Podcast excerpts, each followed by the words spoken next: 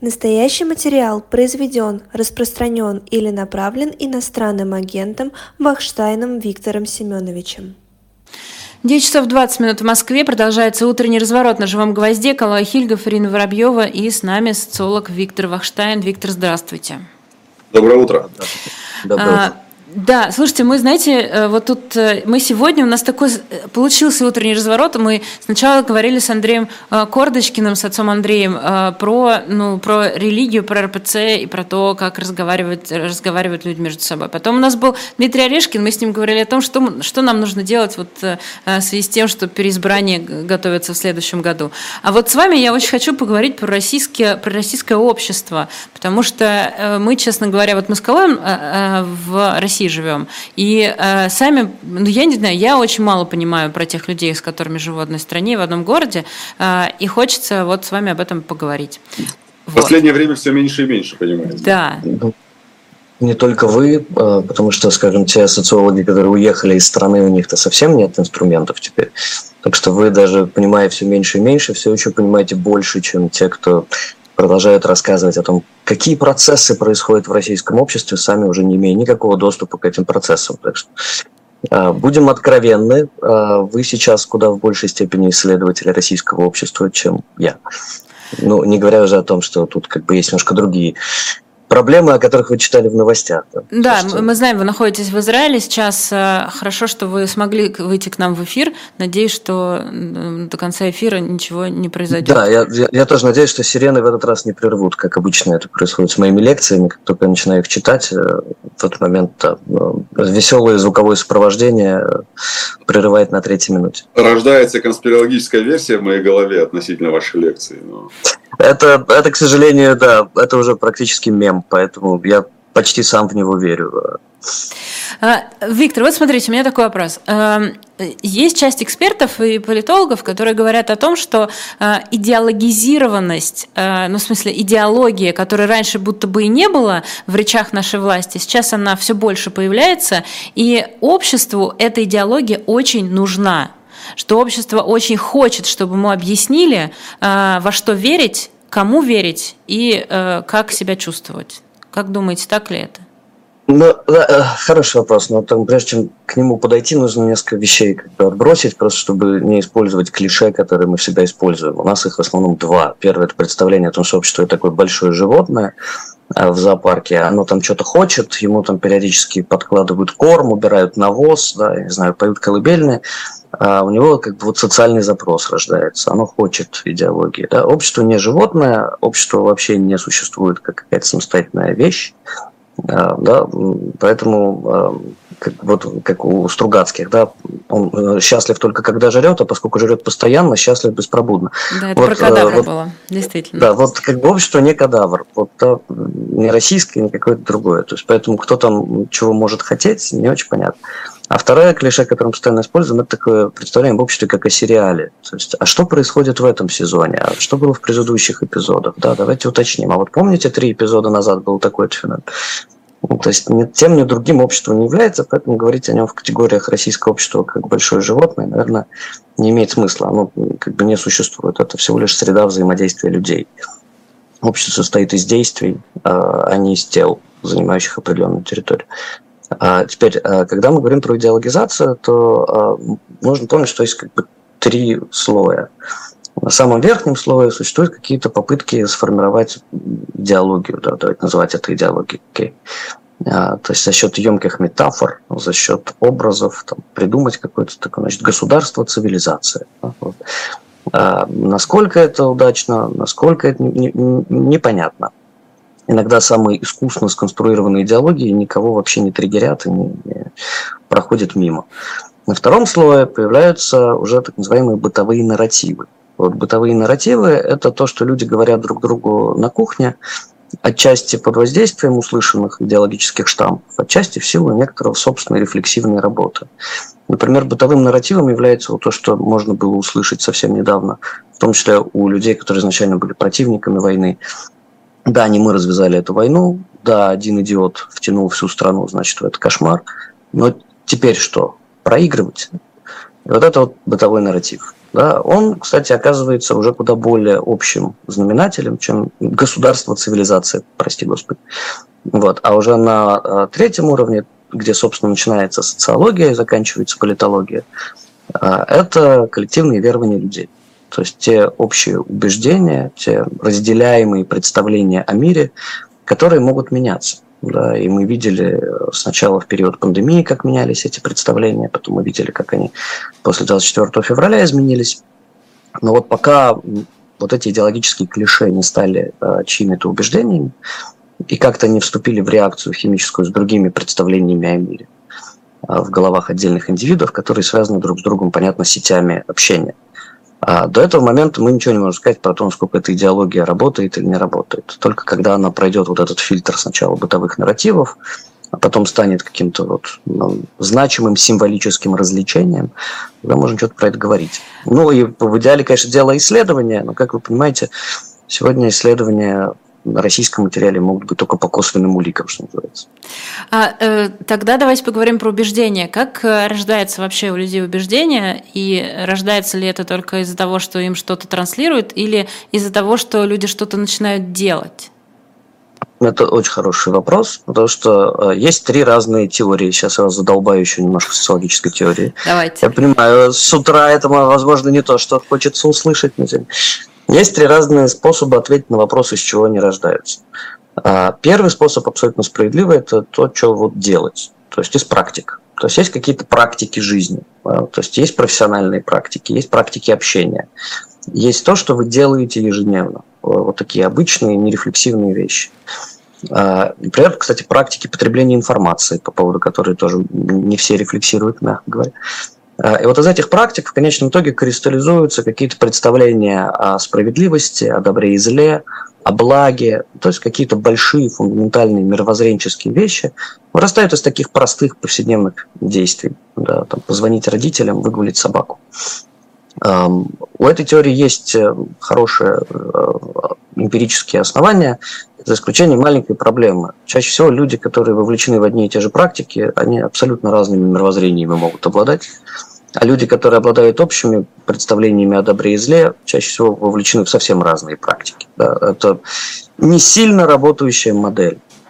А другая теория, которая как раз из, да, больше всего склонна к доказательству того, что наши убеждения являются следствием пропаганды, верит в то, что есть какие-то вот эти доктрины, большие идеологические концепции, которые каким-то образом проникают в мозг, да, так называемая теория медиаинтервенции, и рождают там убеждения, которые могут вообще никак не быть связаны с практиками людей, да, с их жизнью повседневной.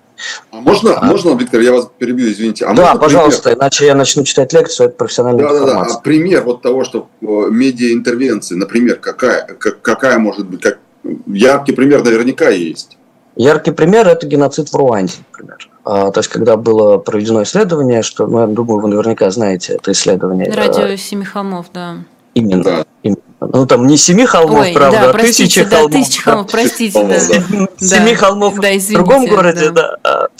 Да, ну я коротко скажу, если кто-то не в курсе, действительно любопытное исследование экономиста, которые, именно экономиста, что характерно, которые, в силу того, что действительно Руанда холмистая местность, и то радио, которое было таким средоточием ненависти и призывов к геноциду, которое транслировало эти месседжи ежедневно, там, сутками напролет, оно принимается не во всех районах страны одинаково хорошо. Из-за холмистости есть территории, где его принимают лучше и где принимают хуже. И после этого, наложив вот эту карту приема на карту геноцида, он показал, что есть корреляция, устойчивая зависимость между тем, сколько вырезали соседей, и тем, насколько хорошо здесь принималась эта волна. Вот вам яркий пример. А скажите, пожалуйста, в современной России есть подобные примеры медиаинтервенции? Есть куча исследований, которые пытаются доказать наличие таких примеров. Ну, таких, конечно, нет, да, по счастью. Но те, которые пытаются показать, что, например, сторонники войны, как если бы действительно существовала какая-то партия сторонников войны, мы же как метафору «партия сторонники войны» используем, нам реально в этот момент может показаться, что это политическая партия, да, там, со своим исполкомом, я не знаю. Что партия сторонников войны – это люди, которые просто наслушались Первый канал. Но это не так. Но это не так. просто потому что там, даже по тем опросам, которые тогда еще имело смысл смотреть, сейчас уже никакие опросы не имеют вообще никакого значения, просто шум на мониторе. А даже тогда было понятно, что, по-видимому, идея того, что это просто люди, которым промыли мозги, люди, у которых отсутствует критическое мышление, и они свои мировоззренческие конструкции черпают напрямую у Соловьева с Киселевым, но это странно. Это так не работает. Вот. Хотя, в общем, теория привлекательная по-своему, потому что э, там есть представление о том, что люди, производящие пропагандистские мифы, э, совершают действия, которые по факту являются подсудным. Э, но пока, к сожалению, если у вас нет хорошей э, модели вроде «Тысячи холмов», вы доказать этого не сможете, потому что какова, э, каков удельный вес усилий отдельных пропагандистов э, в происходящем. Да, это может решать только трибунал, на самом деле. Да, и мы помним примеры с Юлиусом Штрайхером на Нюрнбергском трибунале. Вот. Но между этими двумя теориями, одна из которых предполагает, что ваши представления о мире формируются из ваших действий, а вторая, которая предполагает, что ваши представления о мире формируются в администрации президента, есть посередине теория, которая пытается, и у которой действительно очень много подтверждений эмпирических, она показывает, что на самом деле... То, что вам кажется более вероятным или менее вероятным, более правдоподобным или менее правдоподобным, справедливым или несправедливым, правильным или неправильным, напрямую зависит от структуры ваших социальных связей, так называемая морфологическая теория. То есть представление о том, что будете вы участвовать в ритуале выборов или не будете, пойдете вы, значит, искать евреев в дагестанском аэропорту или не пойдете, можно, по сути, предсказывать, анализируя то, как устроены контакты, как часто и с кем вы выпиваете, кому вы звоните, кому вы можете позвонить в два часа ночи. То есть вот через анализ плотности социальной ткани, частью которой вы являетесь, в которую вы вплетены, можно, например, анализировать вероятность того, что вы примете участие в акции. Вот это то, что мы делали, когда делали проект «Евробарометр» в России, ну, до вынужденного отъезда, понятно. То есть, если изучить мою социальную ткань, то можно понять, как и какую позицию я займу в какой, той или иной ситуации. А, это, это отлично. А, сейчас приведу пример. Да? Вот, например, когда мы там, десять лет мониторили, два раза в год, а, понятно, что вот это исследование структуры социальных связей, для этого мне нужно знать несколько вещей. Первое, сколько у вас друзей. Второе, сколько у вас приятелей, знакомых. И третье, а, сколько ваших друзей и друзья друг другу, сколько ваши приятели, приятели друг другу. Да? Вот это вот последний параметр, он тоже очень важен. Называется индекс Грановеттера. То есть, если все ваши друзья, друзья друг другу, поздравляю, вы живете в гетто. А если ни один из ваших друзей никак не связан ни с одним другим вашим другом, то у вас чуть выше а, шансы покончить с собой. А, вот где-то между гетто и самоубийством, извините, да, жестокая наука такая просто, а, расположено подавляющее большинство населения мира. Да? Теперь, ну, в зависимости от того, где вы на этой шкале, и, соответственно, насколько большие у вас эти круги, мы можем, например, посчитать вероятность вашего участия в политической мобилизации, в акции. Вот в Евробарометре Дагестан входил в выборку и занимал одну из самых там, топовых позиций на протяжении всех десяти лет по этой самой плотности социальных тканей. Если московскому клерку зарплаты сто тысяч рублей требовалось... экстренно собрать триста тысяч рублей, он шел в банк за кредитом. А дагестанский респондент с зарплатой в тридцать тысяч рублей за три дня собирал триста тысяч просто по друзьям, родственникам, знакомым. Это как раз один из показателей. Так вот, люди, у которых больше сильных связей, и люди, у которых эти связи плотнее сплетены друг с другом, с большей вероятностью выйдут на площадь. Но мы не знаем, на какую именно акцию, потому что да, участники... По какому поводу? Участники крымнашистских митингов и участники Болотной площади, они вот по этому профилю социальных связей, они почти идентичны. То есть политическая мобилизация – это такая скалярная величина, а не векторная. Вектор – это может принять любой, от погрома до Болотной площади. А насколько такая информация релевантна тогда для науки? Я имею в виду, ну если я, условно говоря, готов выйти на какую-то акцию, но вы не знаете, на какую я выйду, либо на... по крымнашистскую, либо на Болотную, то э, в чем ценность этой информации? Ну, как бы, во-первых, все-таки научное знание, оно не подчинено целям публицистики. Да? То есть задача наша, как ученых, состоит не в том, чтобы сказать, сколько же людей свергнет, да, там проклятый режим, а в том, чтобы понять, как взаимосвязаны переменные друг с другом. Вот эти переменные, они очень хорошо объясняют, например, экономическое поведение. Пойдете за кредитом или, значит, соберете так. Они очень хорошо объясняют политическую мобилизацию, то есть с большей вероятностью примете участие или не примете участие. Они хорошо объясняют образовательные стратегии, да, где будут учиться ваши дети. Там и, да, и миграционные стратегии. Очень важно, да, вот для миграции это тоже один из ключевых параметров. А если вы хотите понять, на какую все-таки акцию человек пойдет, тут уже, видимо, недостаточно знать, как часто и с кем он выпивает. Вот исследование Марка Грановеттера как раз оно показало, что основную роль в этом будут играть то, насколько разные сообщества, внутренне солидаризированные внутри себя, тем не менее все-таки связаны мостами. Потому что одна из проблем, когда мы делали исследования в России, была в том, что даже тех, у кого довольно высокая степень солидарности, плотный круг общения, это был замкнутый круг общения. Это, круги общения не пересекались. Мостов не было между отдельными кликами, как это называется. Это ближе а, к самоубийству или ближе к гетто? Гетто, к набору гетто. То есть в этом плане информационное гетто, как-то не странно говорить про российское крайне разнообразное информационное пространство, когда мы говорим про неофициальное, да, информационное пространство. Тем не менее, это все еще... Вот, вот метафора информационного пузыря, она довольно сильно бьется с тем, что у нас называется гетто, да, морфологические клики. А когда вы говорите про социальные связи, вы же говорите в том числе не только про доверие друг к другу, условно говоря, внутри нашего круга, но и в целом про доверие людей к государству и про доверие людей, ну, к людям вообще вне этого круга. Вот у нас да. недавно был Александр Аузан на интервью, который нам очень, очень понятно на пальцах объяснял, как доверие людей в целом к государству, к стране и друг к другу влияет в том числе на экономическую ситуацию. А как это влияет на политическую ситуацию? Да, это, я хорошо знаю это исследование, в частности, с Александром Аузаном один из проектов «Делай вместе». Давайте зафиксируем переменные. Да? Мы же любим все разбить на измеряемые величины, правда. Вот у нас есть первый параметр – это доверие людей друг к другу, межличностное доверие. Вот его мы можем замерить. Сколько людей вам одолжат денег, сколько раз вы за последний месяц одалживали, какие суммы, сколько людей вы можете попросить оставить ключ от квартиры, посмотреть за животным или за растением, кому вы можете позвонить в два часа ночи, ну и так далее, и так далее, и так далее. Я хотел вставить вопрос, сколько людей придет к вам на похороны, но мои методисты сказали, что так делать нельзя. Соответственно, вот этот параметр замеряется. Дальше есть параметр, который очень любят экономисты. Он называется обобщенное доверие.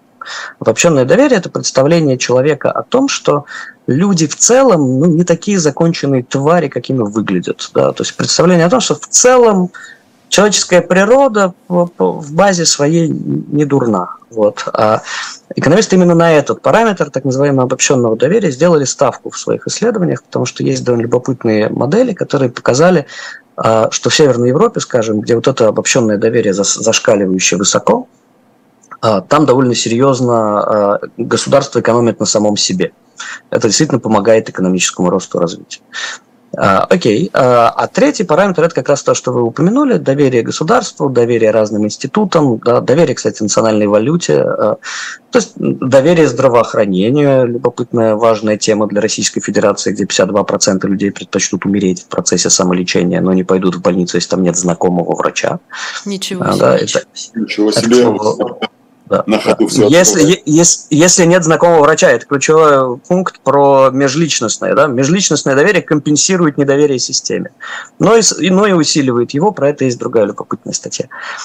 Вот, соответственно, вот у нас три параметра. В экономических моделях почему-то предполагается, что если у вас много друзей и знакомых, то вы, скорее всего, лучше относитесь к людям в целом и с большей вероятностью доверяете государству. Ни хрена подобного.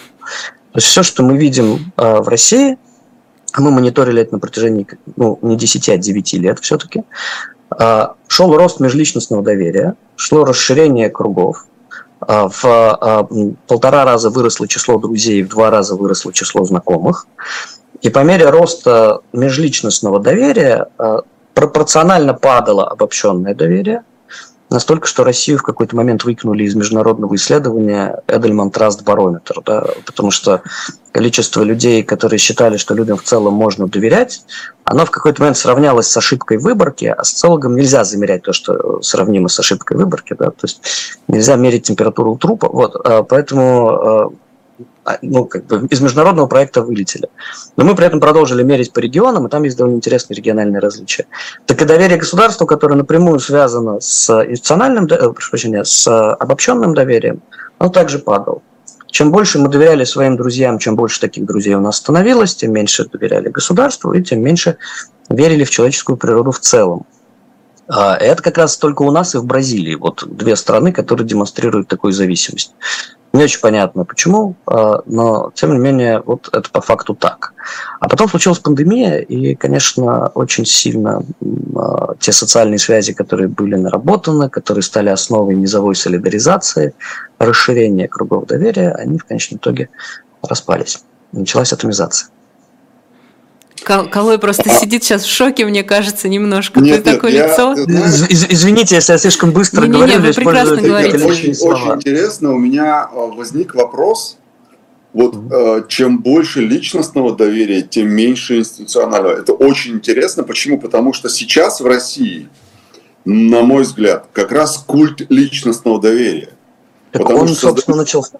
Абсолютно. Создаются бизнес-клубы, создаются всякие сообщества, комьюнити, шмомьюнити, которые везде э, декларируют: ребята, мы должны быть вместе, мы должны быть там, помогать друг другу, мы должны доверять друг другу и так далее. Да, мне это удобно. Я имею в виду с точки зрения повседневной жизни моей, моих запросов, там, узнать, выяснить, попросить и так далее, это удобно. Но для меня открытие, что это является причиной падения институционального доверия в целом. Вот тут важный момент, мы не можем прям сказать причиной, да, то есть, потому что это все-таки сильное слово, то есть это надо прям... Но чем, тем. Но у нас, да, у нас называется, да, ковариация, то есть изменение одного параметра связано с изменением другого параметра. Ну, это такой аккуратный способ сказать, мы, значит, зуб не ставим, что это причина, но это взаимосвязанные вещи. А то, что вы говорите, началось в две тысячи четырнадцатом году, был первый сильный заметный подъем.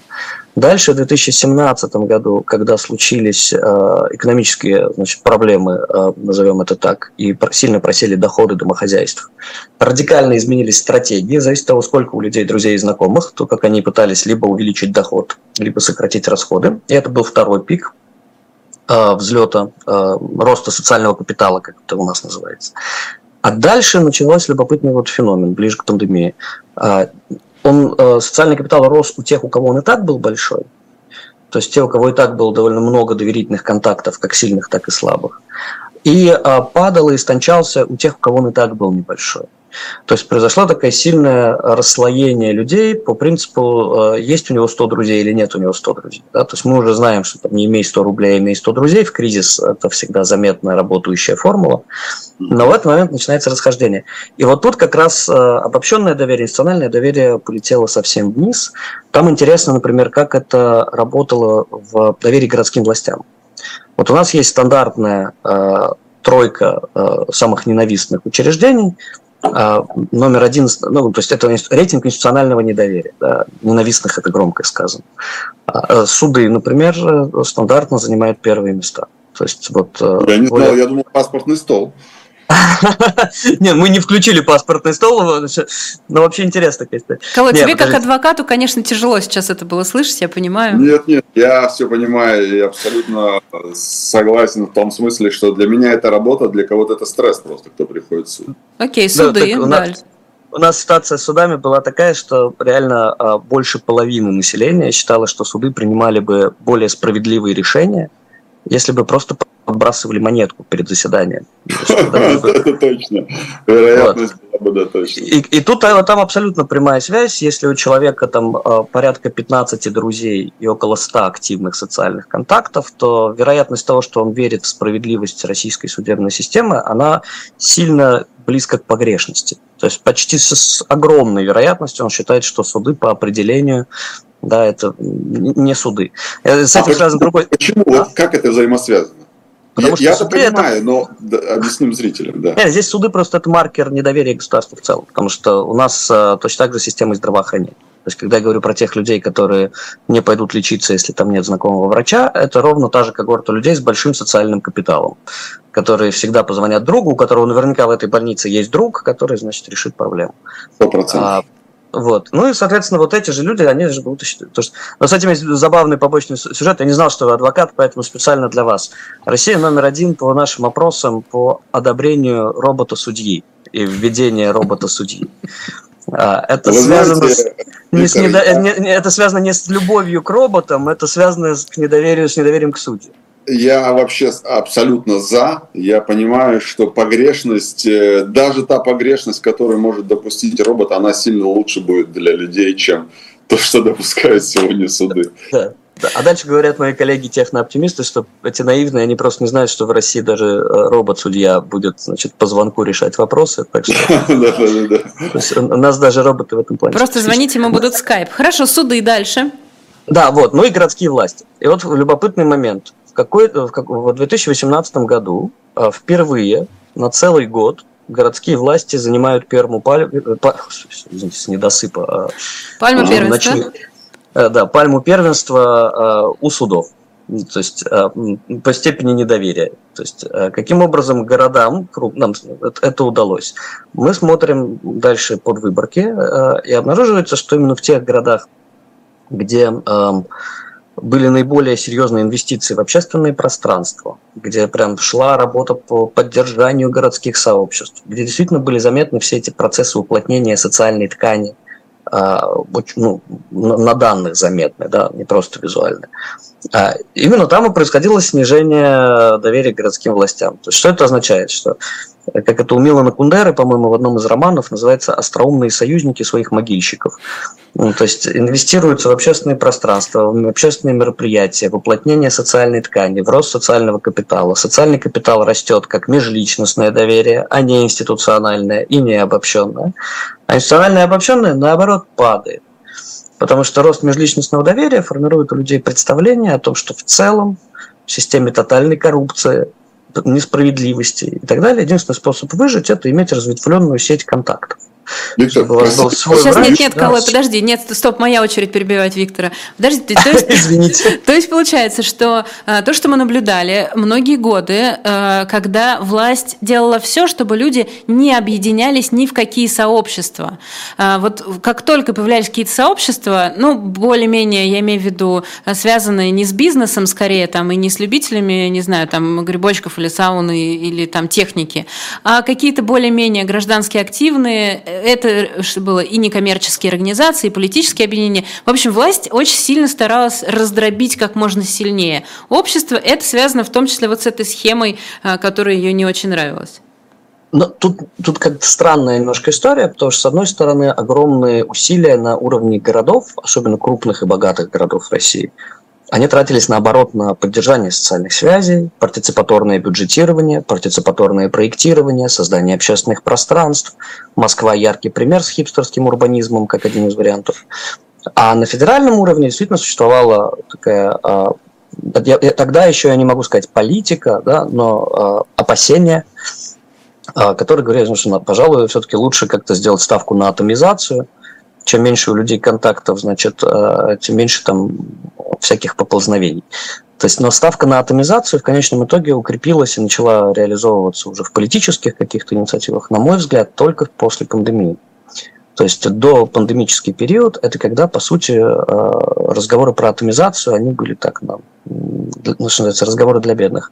Но там шла, наоборот, такая мощная низовая солидаризация, такая почти мафиозного характера, где каждый человек должен обрасти правильным списком нужных контактов. Даже если это мясник в соседней лавке, да, так чтобы точно быть уверенным, что тебя не обманут. То есть это способ контроля того, что вас не обманут. Да, то, что у социальных связей есть понятная история, это подушка безопасности. Вот просто на человеческом примере, как работает рост социальной тка... связей межличностных и как это работает с точки зрения падения вот этого самого институционального доверия.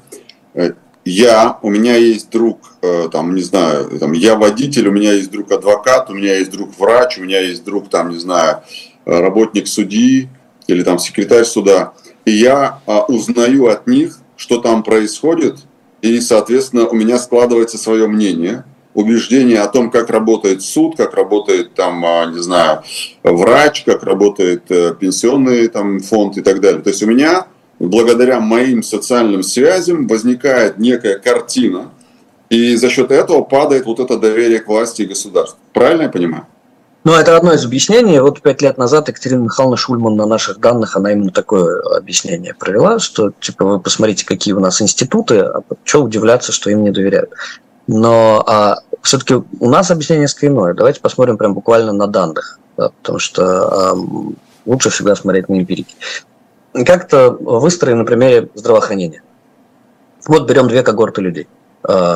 Те, кто изначально убеждены в том, что система здравоохранения находится в полном, значит, коллапсе, и те, у кого есть какое-то остаточное доверие, что все-таки, ну, это система здравоохранения. Да? Ну, то есть, ну, как минимум, никто не ставит своей целью вас там убить.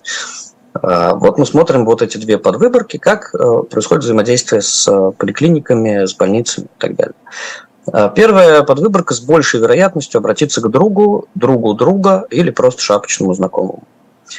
Вторая – обратиться непосредственно. Теперь, те, кто обращаются непосредственно, если их не устраивает качество медицинских услуг, не редкость, начинают меньше доверять этой системе. Вот и все, за счет личного контакта. А как устроено изменение верований, представлений, доверия у людей, которые через друзей все проблемы решают? Вот он приходит в больницу к знакомому знакомого или к другу друга. Ему оказывается медицинская услуга по знакомству. Если услуга его удовлетворяет, то он при этом, доверие к этому конкретному человеку вырастает. Он попадает в записную книжку, он его рекомендует другим, то есть он прирастил свой социальный капитал, но при этом доверие системе здравоохранения, конечно, не выросло, потому что он знает, что ему помогли, потому что нужный человек позвонил нужному человеку. А если ему как бы не удовлетворил результат взаимодействия, да, там, ну, я не говорю, там что-то лишнее отрезали, но как минимум без, без восторга отнес, то доверие к этому конкретному человеку, оно не выросло, да, он не попадет в его список. Но доверие к системе здравоохранения в целом рухнуло в ноль, потому что он знает, что на самом деле ему не помогли, не потому что этот человек редиска, хотя может он и редиск, а потому что сама система здравоохранения находится там, где она находится. Это то, что называется игра с отрицательной суммой. То есть любой контакт человека с любой институциональной системой в России, опосредованный его знакомствами и социальными связями, а таких контактов становится все больше, больше и больше, приводит при любом исходе к тому, что доверие системе здравоохранения, судебной, любой другой, падает. И это, конечно, не связано с качеством. Да? То есть важно, что мы же анализируем в этом смысле не то, насколько на самом деле хорошие были медицинские услуги или плохие в этом заведении. Да, это связано с тем, как меняется восприятие человека, зависит от того, какой у него круг знакомых, как он его задействует. Тут наша зрительница Екатерина пишет: возникает ощущение, что социальные связи сильно посыпались именно сейчас, когда оказалось, что у людей сильный разрыв в ценностных ориентирах, ну и действительно один раскол за другим, и э, я тут с Екатериной согласна, есть такое ощущение, правда же? У меня тоже есть такое ощущение, но, к сожалению, когда все это посыпалось, мне уже не было возможности... Да, позитивистски на данных с цифрами в руках, чтобы доказывать. На самом деле посыпались они раньше, они посыпались в период карантина. А, причем в крупных городах, в Москве и Петербурге, а, вот этот накопленный а, багаж социальных контактов, он начал просто сыпаться, и начались процессы атомизации, которых мы не видели десять лет. А в малых городах и в селах начался процесс трайбализации. Трайбализация – это как раз когда... вы отрезаете все слабые связи и сохраняете сильные. То есть, когда у вас, по сути, как бы мир сводится только к очень узкому кругу очень доверительных людей, да, там, близких друзей и родственников. Вот в этот момент там случился поворот. А дальше уже был вопрос реакции на войну, это был вопрос ценностных разногласий, это был вопрос эмиграции, да, я напомню, сколько людей уехало из страны. И, конечно, это тоже было сильно связано уже с последующими разрывами. Мне казалось, ну то есть э, еще же наверняка возник раскол э, не потому, что мы посидели по домам там, да, и, условно говоря, в барах не встречались, но еще и потому, что люди по-разному смотрели на сам коронавирус, на сам ковид и на прививки. Это же, вы помните, какой вообще водораздел-то был вот с этим связан? О, да. Но это как раз важный момент, то, что есть... Э... поляризация и есть трайбализация. Поляризация – это э, очень понятный э, эффект. Вот мы с вами говорили про сильные связи, слабые связи, а еще про мосты, которые связывают разные сообщества друг с другом. Вот э, то, что я наблюдаю сейчас за окном, это мощнейшая солидаризация, когда слабые связи становятся сильными, когда появляются десятки новых слабых связей. И параллельно происходит сшивка сообществ, которые еще месяц, ладно, два месяца назад готовы были вцепиться друг другу в глотку. А, да, и тут вдруг такое бесшовное соединение, да, мощнейшее, невероятно затягивающее. А, то, что, например, наблюдали... Майкл Близ, исследователь, который анализирует, как реагировали на пандемии, на разные типы эпидемий в истории человечества, разные типы городов и территорий. В частности, показывает, что в тысяча восемьсот восемьдесят пятом году в Монреале, когда началась эпидемия черной оспы, город просто четко разъехался пополам. Это франкофоны-католики, англофоны-протестанты. Что происходит? Внутри идет укрепление социальных связей. Сильные и слабые связи становятся сильными, слабых связей становится больше. Но мосты, которые связывали два этих сообщества довольно плотно, да, до этого, полностью разорваны. Да, то есть они солидаризируются, но не против э, вируса, а друг против друга. Это, кстати, ситуация, сценарий, по которому все развивалось до пандемии в России, то есть где мы впервые обнаружили серьезную ценностную поляризацию. То есть ты за Путина или против Путина определяла практически и твою картину мира, и твой круг общения. Вот тогда начали рваться контакты, да? То есть как, вот, когда мы говорим именно о ценностных разрывах, а не просто о морфологических, то есть разрывах связей. А коронавирус как раз путал карты. Вот коронавирус как раз в какой-то момент э, это то, что было сложно обсчитать. Э, да? То есть это, я помню, я писал об этом э, в первые месяцы, значит, э, эпидемии, э, когда вдруг либеральные издания начинают призывать, значит, власть ужесточить мир по борьбе с, с этими проклятыми антипрививочниками. Чуть ли не ставьте танки на каждом перекрестке, отлавливайте антипрививочников. Когда вдруг, значит, православная церковь начинает говорить о том, что не прививаться – это страшный грех, чем вызывает, мягко говоря, недоумение у половины своей паствы. То есть это был момент, когда карты там смешались. Да. Через какое-то время вот эти две картины мира, полярные, ну, по многом симметричные, они отыграли назад, да, как-то сумели вписать коронавирус. В одном случае коронавирус – это просто пособник Путина, в другом случае коронавирус на нас пустили американцы. То есть, но тем не менее, как-то его вписали в свои, значит, жесткие эти, значит, полярные развлечения. А потом все это начало дробиться, да. Потом а, уже нет такой жесткой поляризации, мы сейчас скорее на этапе трибализации, когда информационные пузыри больше не агрегированы в единую, значит, там, оппозиционную или лоялистскую картину. Нет, это просто огромное количество информационных племен. Виктор, вот я вас слушаю, я думаю, я бы еще часок провел в эфир, настолько интересно, я думаю, что я у, у Ирины возьму ваш еще контакт, мы с вами еще отдельно по, пообщаемся. Если радостью. Я всегда, всегда это сразу. Очень классно и очень познавательно. Спасибо вам большое. Спасибо мне, вам. Мне кажется, наши зрители должны быть очень довольны, потому что если бы этот эфир вел не я с Ириной, а кто-то другой, я бы сказал большое спасибо. Ребята, это намек. Да, зрители, кстати, правда в восторге. Вот. Ну, мы поговорим с Виктором, может быть, уговорим его каждый, каждый месяц, один раз в месяц к нам выходить с Калоем, рассказывать все самое ну, интересное да. про социологию. Вот, потому что, да, действительно, зрители в восторге. Все, значит, зрителям вам лайки и, пожалуйста, и комментарии. Вот. Мы благодарим нашего гостя, социолог Виктора.